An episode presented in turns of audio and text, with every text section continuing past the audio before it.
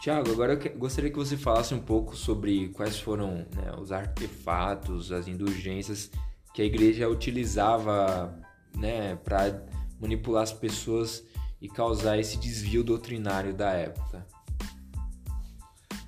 Nadson, a, a igreja do século dezesseis e até anterior, né, como a gente falou da época dos pré-reformadores, século doze até um pouco antes, ela sempre governou pelo medo. Ou seja, você vai para o inferno se você não estiver de acordo com a igreja. É a igreja que te salva.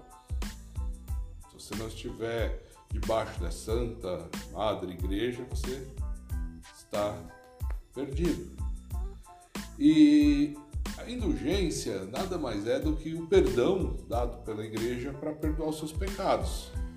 Então você tinha que obter as indulgências, o perdão pela igreja, na confissão. E criou-se o hábito de você também obter certos perdão comprando os mesmos. É, a igreja ela, do século dezesseis ela se apertou bastante, ela estava construindo o que é hoje a Basílica de São Pedro, lá no Vaticano, aquele prédio bonito, suntuoso, ao lado ali, todo aquele complexo do Vaticano. E passou-se até a vender as indulgências. Você ia de ponto em ponto, você comprava um título dizendo que seus pecados estavam perdoados. Você visitava certas igrejas, pagava uma taxa e ali você podia ver certas relíquias que eram colocadas, prego da cruz, é, lasca de madeira que foi da cruz.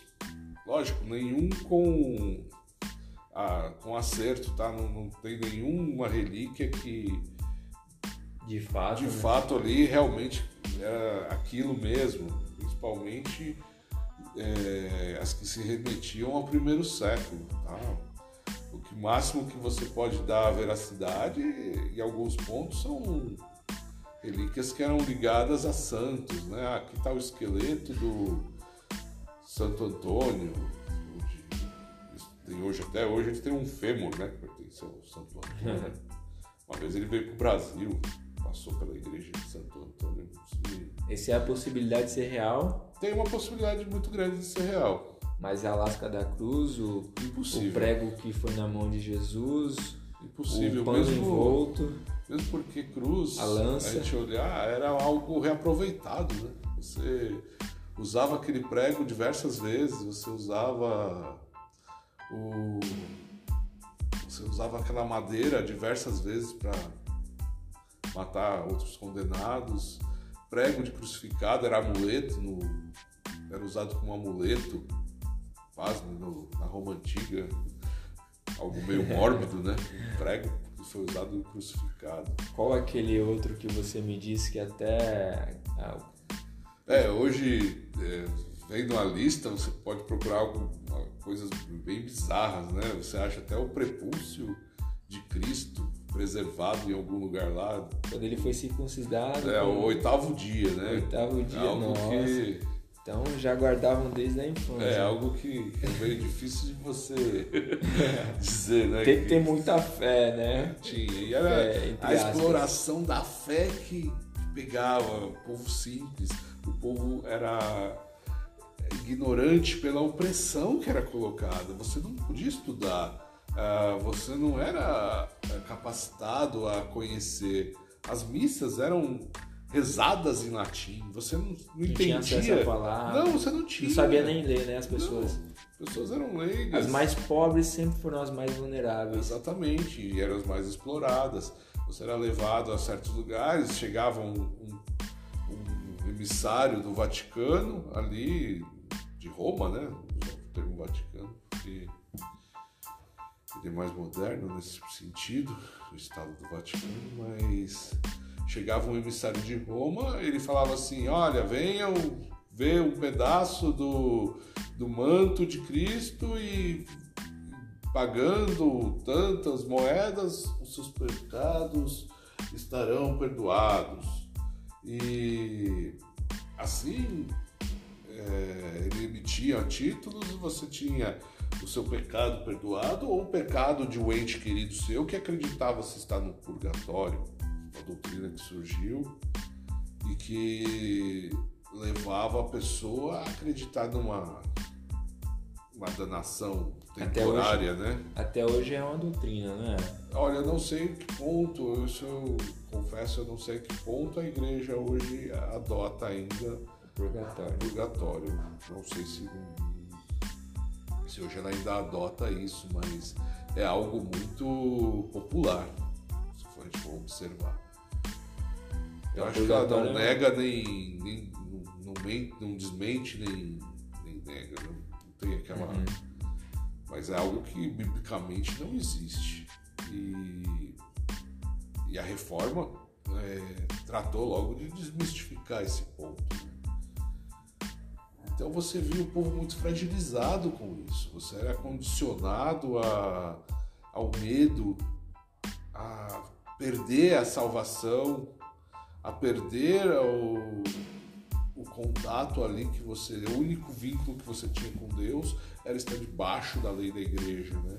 E também uma busca do povo, também assim, a grosso modo, em busca de benefícios, né?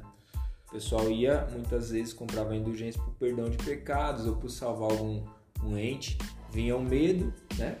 E também a questão de buscar um benefício. Sim, para o rico era melhor ainda. Ele podia pecar à vontade, ele tinha dinheiro, ele comprava indulgência e estava tudo certo. Ah, ele tem... ele adulterou. Não importa, ele tinha dinheiro para comprar o perdão desse pecado. Então, ao fim de sua vida, ele deixava uma fortuna reservada ali para a igreja e... recebia a sua indulgência e muitas vezes direto para o céu, dependendo do tanto que ele deixou. Então existia muito isso. O pobre, coitado, o pobre tinha que pastar e passar fome, passar fome e ainda deixar a dívida, né? Pro, pro filho, olha, eu tô em purgatório, agora eu vou com você aí para me tirar de lá. Senão eu vou ficar muito salva, tempo. Então, salva nós. Existia muito disso. Nossa. E... que existia muito, era muito importante, né, para as famílias abastadas sempre ter um membro dentro da igreja, né? Olha. Você era muito comum, uma vez que o primogênito ia herdar o título de nobre, a fortuna da... o que você faria com o segundo? Manda ele para a igreja. É. Vai trazer mais benefício para a família e às vezes aquele lá ia se enriquecer muito mais do que o próprio nobre. Nossa, mas... que interessante. Existia muito disso. São detalhes que a gente não vê hoje mais, né? Assim... Não, você observa que era complicado. Aquela igreja regendo o povo pelo medo, regendo pela ignorância, né? Vou usar essa expressão, a ignorância, porque o povo não é que... eles eram desprovidos de inteligência, eles eram desprovidos de conhecimento que era negado para eles. E você não podia ter Bíblia, você não podia ler as Escrituras. E isso é algo que até meados do século vinte a igreja condenava. É, coisas desse, desse montante.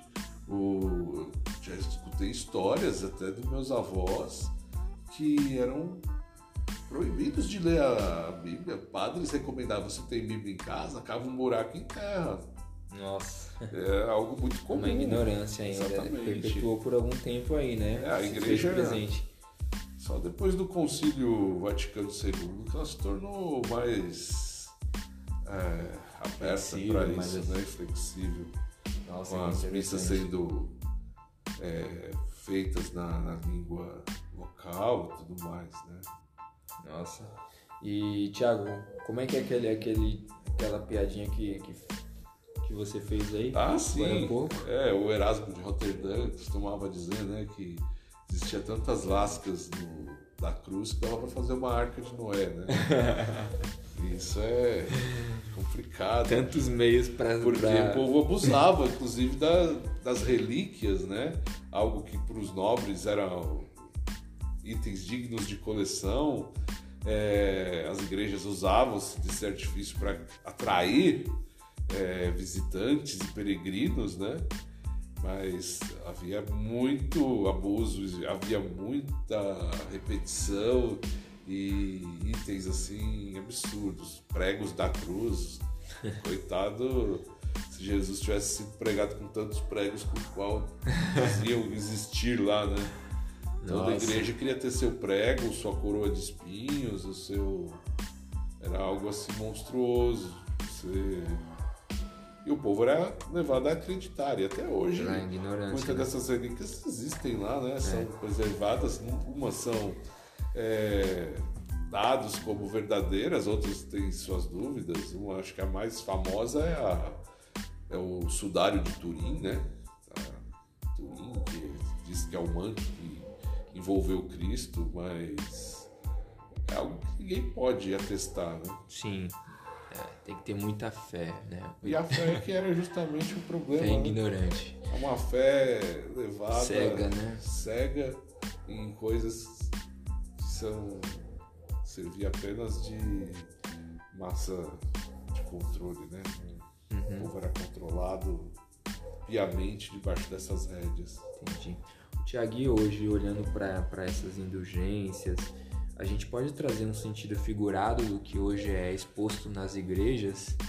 Muito, Nadson, muito. Porque hoje você tem muitas coisas. Agora eu vou comprar um pouco de briga, né? Uhum. Aquelas figuras de dizer assim, ah, vou fazer um ato profético. E aqui, isso aqui, vou levantar essa bandeira, vou levantar esse cajado, vou tocar essa trombeta, e aquele ícone passa a ser algo sagrado e muitos vão venerar. Quantas igrejas distribuem íconezinhos e você vê, ah, esse é o tijolinho. É pra... rosa, é tijolo. É rosa, tijolo, é sal, é coisas que você observa e o povo, não, isso aqui é só um ato profético. Não passa de... você depositar a fé em ícones. Um atrativo. E, exato, da mesma forma, isso não é... Isso é idolatria. Isso a Bíblia trata como idolatria. Não existe ato profético. É, Cristo já morreu na cruz por nós. Toda a vitória já foi conquistada na cruz de Cristo. É de tanto ato profético que aqui vale uma crítica, né, de que a gente ouve que o Brasil é do Senhor. Assim, em termos de declarar, eu acho até emocionalmente e até em termos de você declarar legal. Mas a gente fala, o Brasil é do Senhor. Quantos movimentos eu já vi falando, o Brasil é do Senhor. Só que a criminalidade, a corrupção, é, a prostituição, a violência, os índices não abaixam. Então, peraí. Tanta profecia, tanto ato profético, só que pouca prática, pouca conversão, pouca transformação. Então, realmente... esse ponto que você falou é verdade. Às vezes a gente tem que questionar um pouco esses atos proféticos, principalmente em massa. O Brasil é do Senhor. Só que a gente vê como um momento ali, um movimento, faz um culto, um evento gigantesco, todo mundo declara, só que depois daquele movimento todo mundo vai beber cerveja, ou cada um vai para o seu vício e não há uma mudança. É um ato profético sem uma vida profética. É uma falsa declaração, Nath. Precisamos observar que Deus é soberano. Tudo está debaixo do controle da mão de Deus.